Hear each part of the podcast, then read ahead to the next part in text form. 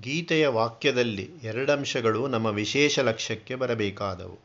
ಒಂದು, ಚಂದಾಂಸಿ ಯಸ್ಯ ಪರ್ಣಾನಿ, ವೇದಗಳು ಸಂಸಾರ ವೃಕ್ಷದ ಎಲೆಯಂತೆ. ಹಾಗೆಂದರೇನು? ಮರದ ಬಾಳಿನಲ್ಲಿ ಎಲೆಯ ಕೆಲಸ ಅತಿ ಮುಖ್ಯವಾದದ್ದು. ಎಲೆಯು ಗಿಡವನ್ನು ಕಾಪಾಡುತ್ತದೆ. ವಾತಾವರಣದಿಂದ ಗಿಡದ ಬೆಳವಣಿಗೆಗೆ ಬೇಕಾದ ಸಾಮಗ್ರಿಗಳನ್ನು ಹೀರಿ ಸಂಗ್ರಹ ಮಾಡಿ ಗಿಡದ ಪೋಷಣೆಗೆ ಸಾಧನವಾಗುತ್ತದೆ. ಎಲೆಗಳನ್ನು ಸಂಪೂರ್ಣವಾಗಿ ಕಿತ್ತು ಹಾಕಿದರೆ ಚರ್ಮ ಸುಲಿದ ಮನುಷ್ಯನಂತಾಗಿ ಗಿಡ ಸಾಯುತ್ತದೆ. ವೇದಗಳು ಈ ಸಂಸಾರ ವೃಕ್ಷಕ್ಕೆ ಸಂರಕ್ಷಕಗಳು ಹೇಗೆ? ಧರ್ಮವೇ ನಮ್ಮ ಜೀವನಕ್ಕೆ ಪೋಷಕ. ಅಂಥ ಧರ್ಮಕ್ಕೆ ಉಪಲಕ್ಷಣವೇ ವೇದ. ವೇದೋಖಿಲಂ ಧರ್ಮ ಮೂಲಂ ಆದದ್ದರಿಂದ ಸಂಸಾರ ವೃಕ್ಷಕ್ಕೆ ಸಂರಕ್ಷವಾದದ್ದು ಅದು.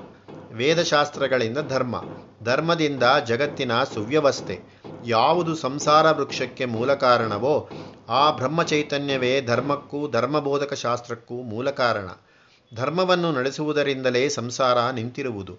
ಹೀಗೆ ವೇದಗಳಿಂದಲೇ ಸಮಾಜದಲ್ಲಿ ಒಂದು ವ್ಯವಸ್ಥೆ ಇರುವುದು. ಸಮಾಜ ವ್ಯವಸ್ಥೆಯ ಈ ಕಟ್ಟುಪಾಡಿಲ್ಲದಿದ್ದರೆ ಸಮಾಜವು ಛಿದ್ರ ಛಿದ್ರವಾಗಿ ಹೋಗುತ್ತದೆ. ಉಪನಿಷತ್ತಿನಲ್ಲಿಯೂ ಈ ಅಭಿಪ್ರಾಯವನ್ನು ನೋಡಿದ್ದೇವೆ. ಪ್ರಪಂಚವನ್ನು ವಿರಾಟ್ ಪುರುಷನು ಸೃಷ್ಟಿ ಮಾಡಿದ, ಸೃಷ್ಟಿಯಾದ ಜಂತುಗಳು ಒಂದನ್ನೊಂದು ಭಕ್ಷಣ ಮಾಡಲಾರಂಭಿಸಿದುವಂತೆ. ಈ ಅವ್ಯವಸ್ಥೆಯನ್ನು ನೋಡಿ ಅವನಿಗನ್ನಿಸಿತು, ನಾನು ಇಷ್ಟೆಲ್ಲ ಕೆಲಸ ಮಾಡಿದವನು, ಪೊಲೀಸಿನವರನ್ನಿಡಲು ಮರೆತು ಬಿಟ್ಟೆನಲ್ಲ ಹೀಗೆಂದುಕೊಂಡು ಅವನು ಧರ್ಮವನ್ನು ಸೃಷ್ಟಿ ಮಾಡಿದ. ಬೃಹದಾರಣ್ಯಕೋಪನಿಷತ್ತಿನಲ್ಲಿ ಇದನ್ನು ಕಥಾರೂಪದಲ್ಲಿ ಹೇಳಿದ್ದಾರೆ. ಧರ್ಮವೇ ಜನಗಳನ್ನು ಕಾಪಾಡತಕ್ಕದ್ದು. ಆದದ್ದರಿಂದ ಇಲ್ಲಿ ಹೇಳಿದರು ಛಂದಾಂಸಿ ಯಸ್ಯ ಪರ್ಣಾಣಿ ಎಂದು. ಈ ಸಂಸಾರ ವೃಕ್ಷವು ಇಂಥ ಮಹಿಮೆಯುಳ್ಳದ್ದಾದರೂ ಅದನ್ನು ಕಡಿಯತಕ್ಕದ್ದೆಂಬ ಉಗ್ರವಾದ ಮತ್ತೊಂದು, ಮಾತೊಂದು ಬರುತ್ತದೆ ಇಲ್ಲಿ. ಅಸಂಗತ ಶಸ್ತ್ರೇಣ ದೃಢೇನ ಚಿತ್ವ. ಹಾಗೆಂದರೆ ಈ ಸಂಸಾರ ವೃಕ್ಷ ತುಚ್ಛವಾದದ್ದು.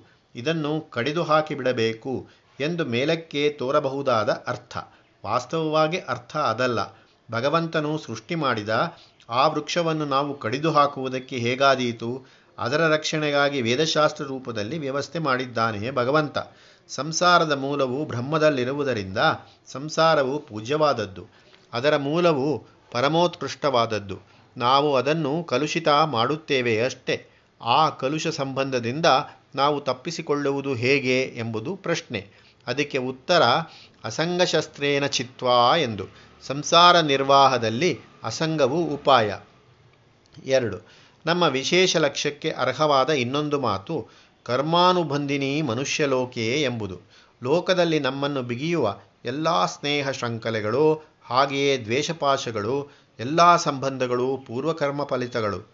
ಪ್ರಾಚೀನ ಶೇಷ, ಪ್ರಾಚೀನ ಋಣ, ಪ್ರಾಚೀನ ವಾಸನೆ ಈ ಪ್ರಾಕರ್ಮ ಫಲಿತಗಳಿಂದ ನಮಗೆ ಜೀವನದಲ್ಲೊದಗುವ ಸಿಕ್ಕು ತೊಡಕು ತೊಡರುಗಳು ಲೋಕದಲ್ಲಿ ನಾವು ಕಷ್ಟ ಸುಖಗಳನ್ನು ಅನುಭವಿಸುತ್ತೇವೆ ಅದಕ್ಕೆಲ್ಲ ನಾವು ಜವಾಬ್ದಾರರಲ್ಲ ಅದು ಎಲ್ಲಿಂದಲೋ ಹೇಗೋ ಬಂದುಬಿಟ್ಟಿದೆ ಎಂಬ ಹಾಗೆ ನಡವಳಿಕೆ ನಡೆಯುತ್ತೇವೆ. ಆ ಹೊತ್ತಿನಲ್ಲಿ ವಾಸ್ತವ ಸಂಗತಿ ನಮಗೆ ಮರೆತು ಹೋಗುತ್ತದೆ. ವಾಸ್ತವವಾದರೂ ನಾವು ಅನುಭವಿಸುವುದೆಲ್ಲ ಪ್ರಾಚೀನ ಕರ್ಮಶೇಷವೆಂಬುದು. ಆದದ್ದರಿಂದ ಜವಾಬ್ದಾರಿ ನಮ್ಮದೇ. ಅನಂತವಾದದ್ದು ಈ ಸಂಸಾರ. ಅನಾದಿಯಾದದ್ದು ಇದು ಎಂದು ಹೇಳುತ್ತಾರೆ. ಏಕೆ? ಇದು ಬ್ರಹ್ಮಕಾರ್ಯವಾದದ್ದರಿಂದ.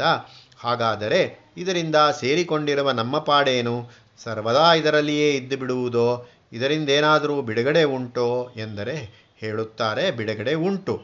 ಬಿಡುಗಡೆ ಬೇಕೆಂದು ಯಾರು ತೀವ್ರವಾಗಿ ಅಪೇಕ್ಷೆ ಪಡುತ್ತಾರೋ ಅವರಿಗೆ ಬಿಡುಗಡೆಯ ಅವಕಾಶ ಉಂಟು. ಯಾರಿಗೆ ಬಿಡುಗಡೆ ಬೇಕೋ ಅವರಿಗೆ ಬಿಡುಗಡೆ. ಯಾರು ಬಿಡುಗಡೆ ಎಂದರೆ ಏನು? ನಮಗಿಲ್ಲೇ ಚೆನ್ನಾಗಿದೆ ಎನ್ನುತ್ತಾರೋ ಅವರಿಗೆ ಒಳ್ಳೆಯದು. ನೀವಿಲ್ಲೇ ಇರಿ ಎನ್ನುತ್ತಾನೆ ಭಗವಂತ. ಬಿಡುಗಡೆ ಬೇಕೆನ್ನುವವರಿಗೆ ಅದು ಆಗುವುದು ಹೇಗೆ? ಬಿಡುಗಡೆಯಾದರೆ ಜಗತ್ತು ಹೋಗಿ ಬಿಡುತ್ತದೋ ಜಗತ್ತು ಎಲ್ಲೂ ಹೋಗುವುದಿಲ್ಲ. ನಮಗೆ ಜಗತ್ತಿನ ವಿಷಯದಲ್ಲಿರುವ ಭ್ರಾಂತಿ ಹೋಗುತ್ತದೆ ಅಷ್ಟೆ. ಜಗತ್ತನ್ನು ಸೃಷ್ಟಿ ಮಾಡಿದವರು ಅದನ್ನು ಕಾಪಾಡುತ್ತಲೇ ಇರುತ್ತಾರೆ. ಅದನ್ನು ನಾಶಪಡಿಸುವುದು ನಮ್ಮಿಂದ ಸಾಧ್ಯವಿಲ್ಲ. ನಾಶಪಡಿಸಬೇಕಾದದಾದರೂ ಏಕೆ? ಜಗದ್ ವಿಷಯದಲ್ಲಿ ನಾವಿಟ್ಟುಕೊಂಡಿರುವ ಭ್ರಾಂತಿಯನ್ನು ನಾಶಪಡಿಸಿಕೊಂಡರೆ ಸಾಕು. ನಮ್ಮ ಪಾಲಿಗೆ ಜಗತ್ಕೃಷ್ಟವಿಲ್ಲವಂತಾದರೆ ಸರಿ. ಜಗನ್ನಾಶವನ್ನು ನಾವು ಬಯಸಬೇಕಾದ್ದಿಲ್ಲ ಯಾವ ಕಾರಣದಿಂದ ಜಗತ್ತು ಕೆಟ್ಟದ್ದು? ಜಗತ್ತು ಭಾರವಾಗಿದೆ ಎಂದುಕೊಳ್ಳುತ್ತೇವೋ, ಆ ಕಾರಣ ನಮ್ಮ ಪಾಲಿಗೆ ಅನ್ವಯಿಸದೆ ಹಾಗೆ ಮಾಡಿಕೊಂಡರೆ ಸಾಕು. ಮೋಕ್ಷವೆಂದರೂ ಅದೇ. ಯಾರಿಗೆ ಜಗತ್ತು ಭಾರವಲ್ಲವೋ, ಅವನಿಗೆ ಜಗತ್ತು ಒಂದು ವಿನೋದ ಸ್ಥಾನ ಅವನ ಜಗದ್ವಿನಾಶವನ್ನು ಬಯಸಲಾರ. ಮೇಲೆ ಭಾಗವತ ಶ್ಲೋಕದಲ್ಲಿ ದ್ವಿಕಗೋಹ್ಯಾದಿ ವೃಕ್ಷ ಎಂದಿರುವುದನ್ನು ನೋಡಿದ್ದೇವೆ. ವೃಕ್ಷ ಎಂದ ಮೇಲೆ ಪಕ್ಷಿ ಅದರಲ್ಲಿ ಸ್ವಾಭಾವಿ, ಸ್ವಾಭಾವಿಕವಾಗಿ ಬರುತ್ತದೆ. ಈ ಎರಡು ಪಕ್ಷಿಗಳು ಎಂಬ ಉಪಮಾನವು ವೇದದಿಂದ ಬಂದದ್ದೇ. ಮುಂಡಕೋಪನಿಷತ್ತು ಸಂಸಾರ ವೃಕ್ಷದಲ್ಲಿ ಕಾಣುವ ಎರಡು ಪಕ್ಷಿಗಳನ್ನು ವರ್ಣಿಸುತ್ತದೆ. ದ್ವಾ ಸುಪರ್ಣ ಸಯುಜ ಸಖಾಯ ಸಮಾನಂ ವೃಕ್ಷಂ ಪರಿಶಸ್ವ ಜಾತೆ ವೇದದಲ್ಲಿ ಬೇರೆ ಕಡೆಯೂ ಈ ಪಕ್ಷಿದ್ವಯದ ಪ್ರಸಕ್ತಿ ಬಂದಿದೆ. ಎರಡು ಪಕ್ಷಿಗಳು ದೂರದಿಂದ ನೋಡುವುದಕ್ಕೆ, ಮೇಲ್ನೋಟಕ್ಕೆ ಎರಡು ಒಂದೇ ರೀತಿ ಇವೆ. ಅವುಗಳ ಅಂತರಂಗದ ಧರ್ಮಗಳು ಮಾತ್ರ ಬೇರೆ ಬೇರೆ. ಬಹಿರಂಗ ಲಕ್ಷಣಗಳೆರಡಕ್ಕೂ ಒಂದೇ. ಸಯಜ ಯಾವುದು ಆ ಎರಡು ಪಕ್ಷಿಗಳು? ಅದನ್ನೇ ಇಲ್ಲಿ ಹೇಳುತ್ತಾನೆ ಭಗವಂತ. ದ್ವಾವಿಮೌ ಪುರುಷೌ ಲೋಕೆ, ಕ್ಷರಾಶ್ಚಕ್ಷರ ಏವಚ. ಕ್ಷರಸ್ಸರ್ವಾಣಿ ಭೂತಾನಿ ಕೂಟಸ್ಥೋಕ್ಷರ ಉಚ್ಯತೆ. ಉತ್ತಮ ಪುರುಷಸ್ತ್ವನ್ಯ ಪರಮಾತ್ಮೇತ್ಯು ದಾಹೃತಃ. ಯೋ ಲೋಕತ್ರಯಾಮಾವಿಶ್ಯ ಬಿಭರ್ತ್ಯವ್ಯಯ ಈಶ್ವರ. ಕ್ಷರವೆಂಬುದು ಜೀವ ಕ್ಷರವೆಂದರೆ ನಶಿಸಿ ಹೋಗತಕ್ಕದ್ದು ನಾಶ ಹೊಂದುವ ದೇಹ ಧರಿಸಿ ಕರ್ಮ ವಿಕರ್ಮಗಳನ್ನು ಮಾಡುತ್ತಾ, ಫಲಾಫಲಗಳನ್ನು ಅನುಭವಿಸುತ್ತಾ, ಗೋಳಿಡುತ್ತಾ, ಕೇಕೆ ಹಾಕಿ ಕಿರಿಚುತ್ತಾ, ಅಬ್ಬರಿಸಿ ಸಾಹಸ ಮಾಡುತ್ತಾ ಇರುವ ಜೀವವೆಂಬ ವಿಶ್ವಚೈತನ್ಯಾಂಶ ಅದು ಕ್ಷರ ಎಂದರೆ ಸವಯಿಸಿ ಹೋಗಲಾಡಿಸಿಕೊಳ್ಳಲಾಗುವ ಸ್ಥಿತಿ. ಅದು ತಾತ್ಕಾಲಕ್ಕೆ ಉಂಟು. ಉತ್ತರೋತ್ತರ ಅದನ್ನು ಕಳಚಿ ಹಾಕಲಾಗುತ್ತದೆ ಈ ಕ್ವಚಿತ್ ಕಾಲದ ವಿಕೃತ ದಶೆಯಲ್ಲಿರುವ ಆತ್ಮವು ಜೀವಾತ್ಮ. ಅದು ಜಡದೊಳಗೆ ಸೇರಿಕೊಂಡಿರುವ ಚೈತನ್ಯ. ದೇಹದ ಅಂಗಾಂಗಗಳು, ಇಂದ್ರಿಯಗಳು, ಮನೋಬುದ್ಧಹಂಕಾರಗಳು ಇವೆಲ್ಲದರಲ್ಲೂ ತುಂಬಿಕೊಂಡು ಎಲ್ಲವನ್ನೂ ನಡೆಸುತ್ತಿರುವ ಜೀವ ಚೈತನ್ಯವೇ ಕ್ಷರ. ಅಕ್ಷರವೆಂಬುದು ಅದೇ ವಿಶ್ವ ಚೈತನ್ಯಾಂಶದ ಅಸಂಗ ಸ್ಥಿತಿ. ನಶಿಸುವ ಕ್ಷರದೇಹದ ಒಳಗಡೆ ನಾಶವಿಲ್ಲದ ಗೂಢವಾಗಿರುತ್ತದೆ. ಆದುದರಿಂದ ಅದನ್ನು ಕೂಟಸ್ಥ ಎಂದು ಕರೆಯುವುದು. ಅಕ್ಷರ ಅಲ್ಲಿರುವುದರಿಂದಲೇ ಕ್ಷರದ ವ್ಯಾಪಾರ. ಕ್ಷರಕ್ಕೆ ಆಧಾರವಾಗಿದ್ದುಕೊಂಡು ಕ್ಷರದ ಪುಣ್ಯಪಾಪಾನುಭವಗಳಿಗೆ ಸಿಕ್ಕದೆ ಪ್ರತ್ಯೇಕವಾಗಿರುವ ನಿರ್ವಿಕಾರ ಸಾಕ್ಷಿ ದಶೆಯೇ ಸೂತ್ರಾತ್ಮ. ಅದೇ ಕೂಟಾತ್ಮ. ಯಾವುದು ದೇಹದಲ್ಲಿ ದೇಹಿಯೋ, ಕ್ಷೇತ್ರದಲ್ಲಿ ಕ್ಷೇತ್ರಜ್ಞನೋ, ಅದು ಅಕ್ಷರ. ಆ ಅಕ್ಷರ ಚೈತನ್ಯವನ್ನು ಉಪಯೋಗ ಮಾಡತಕ್ಕದ್ದು ಕ್ಷರವೆಂಬ ಜೀವ. ಬ್ಯಾಂಕು ಹಣವನ್ನು ಕೊಡುತ್ತದೆ. ಹಣ ಕೊಡುವುದಷ್ಟೇ ಬ್ಯಾಂಕಿನ ಕೆಲಸ. ಹಣವನ್ನು ಹೀಗೆಯೇ ಉಪಯೋಗಿಸಬೇಕು ಎಂದು ಬ್ಯಾಂಕಿನವರು ಹೇಳುವುದಿಲ್ಲ. ಒಳ್ಳೆಯದಕ್ಕೂ ಉಪಯೋಗಿಸಬಹುದು, ಕೆಟ್ಟದ್ದಕ್ಕೂ ಉಪಯೋಗಿಸಬಹುದು. ಉಪಯೋಗವು ಹಣ ತೆಗೆದುಕೊಂಡವನ ಜವಾಬ್ದಾರಿ. ಬ್ಯಾಂಕಿಗೆ ಅದರ ಸೋಕಿಲ್ಲ. ಅಂಥದ್ದು ಅಕ್ಷರ. ಜೀವಾತ್ಮ ಕೂಟಾತ್ಮಗಳೆರಡು ವ್ಯಷ್ಟಿಭಾವಗಳು ಎಂದರೆ ಪ್ರತಿಯೊಂದು ಪ್ರಾಣಿಯನ್ನು ಬಿಡಿಬಿಡಿಯಾಗಿ ತೆಗೆದುಕೊಂಡಾಗ, ನೋಡಿದಾಗ ಬರುವ ಭಾವನೆಗಳು.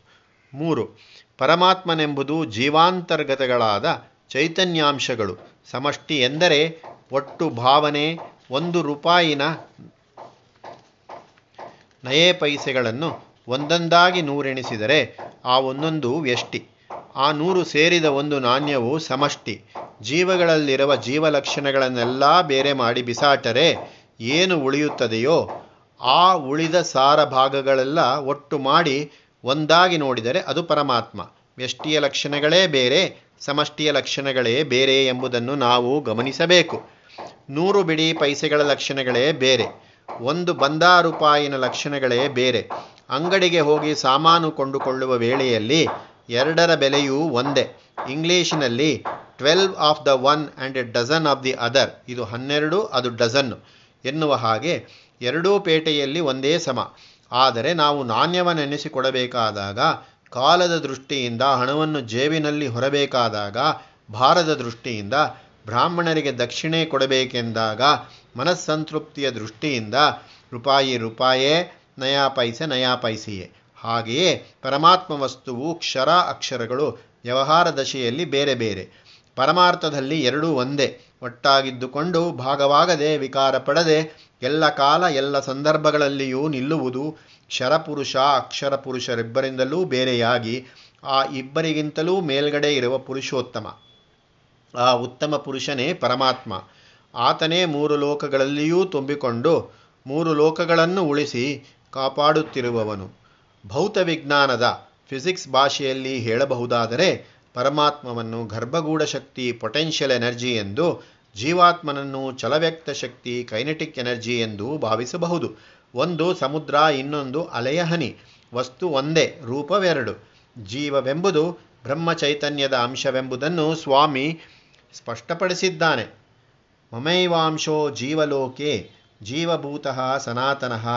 ಮನಃಷ್ಟಾನೀಂದ್ರಿಯಾಣಿ ಪ್ರಕೃತಿಸ್ಥಾನಿ ಕಶ್ಯತಿ. ನನ್ನ ಬ್ರಹ್ಮದ ಅಂಶವೇ ಪ್ರಾಣಿ ಪ್ರಪಂಚದಲ್ಲಿ ಜೀವವಾಗಿರುವ ಶಾಶ್ವತ ಸತ್ವ. ಅದು ಪ್ರಕೃತಿಯಲ್ಲಿರುವ ಪಂಚೇಂದ್ರಿಯಗಳನ್ನು ಆರನೆಯದಾದ ಮನಸ್ಸನ್ನು ಸ್ವಾಧೀನಪಡಿಸಿಕೊಂಡು ಆಳುತ್ತದೆ.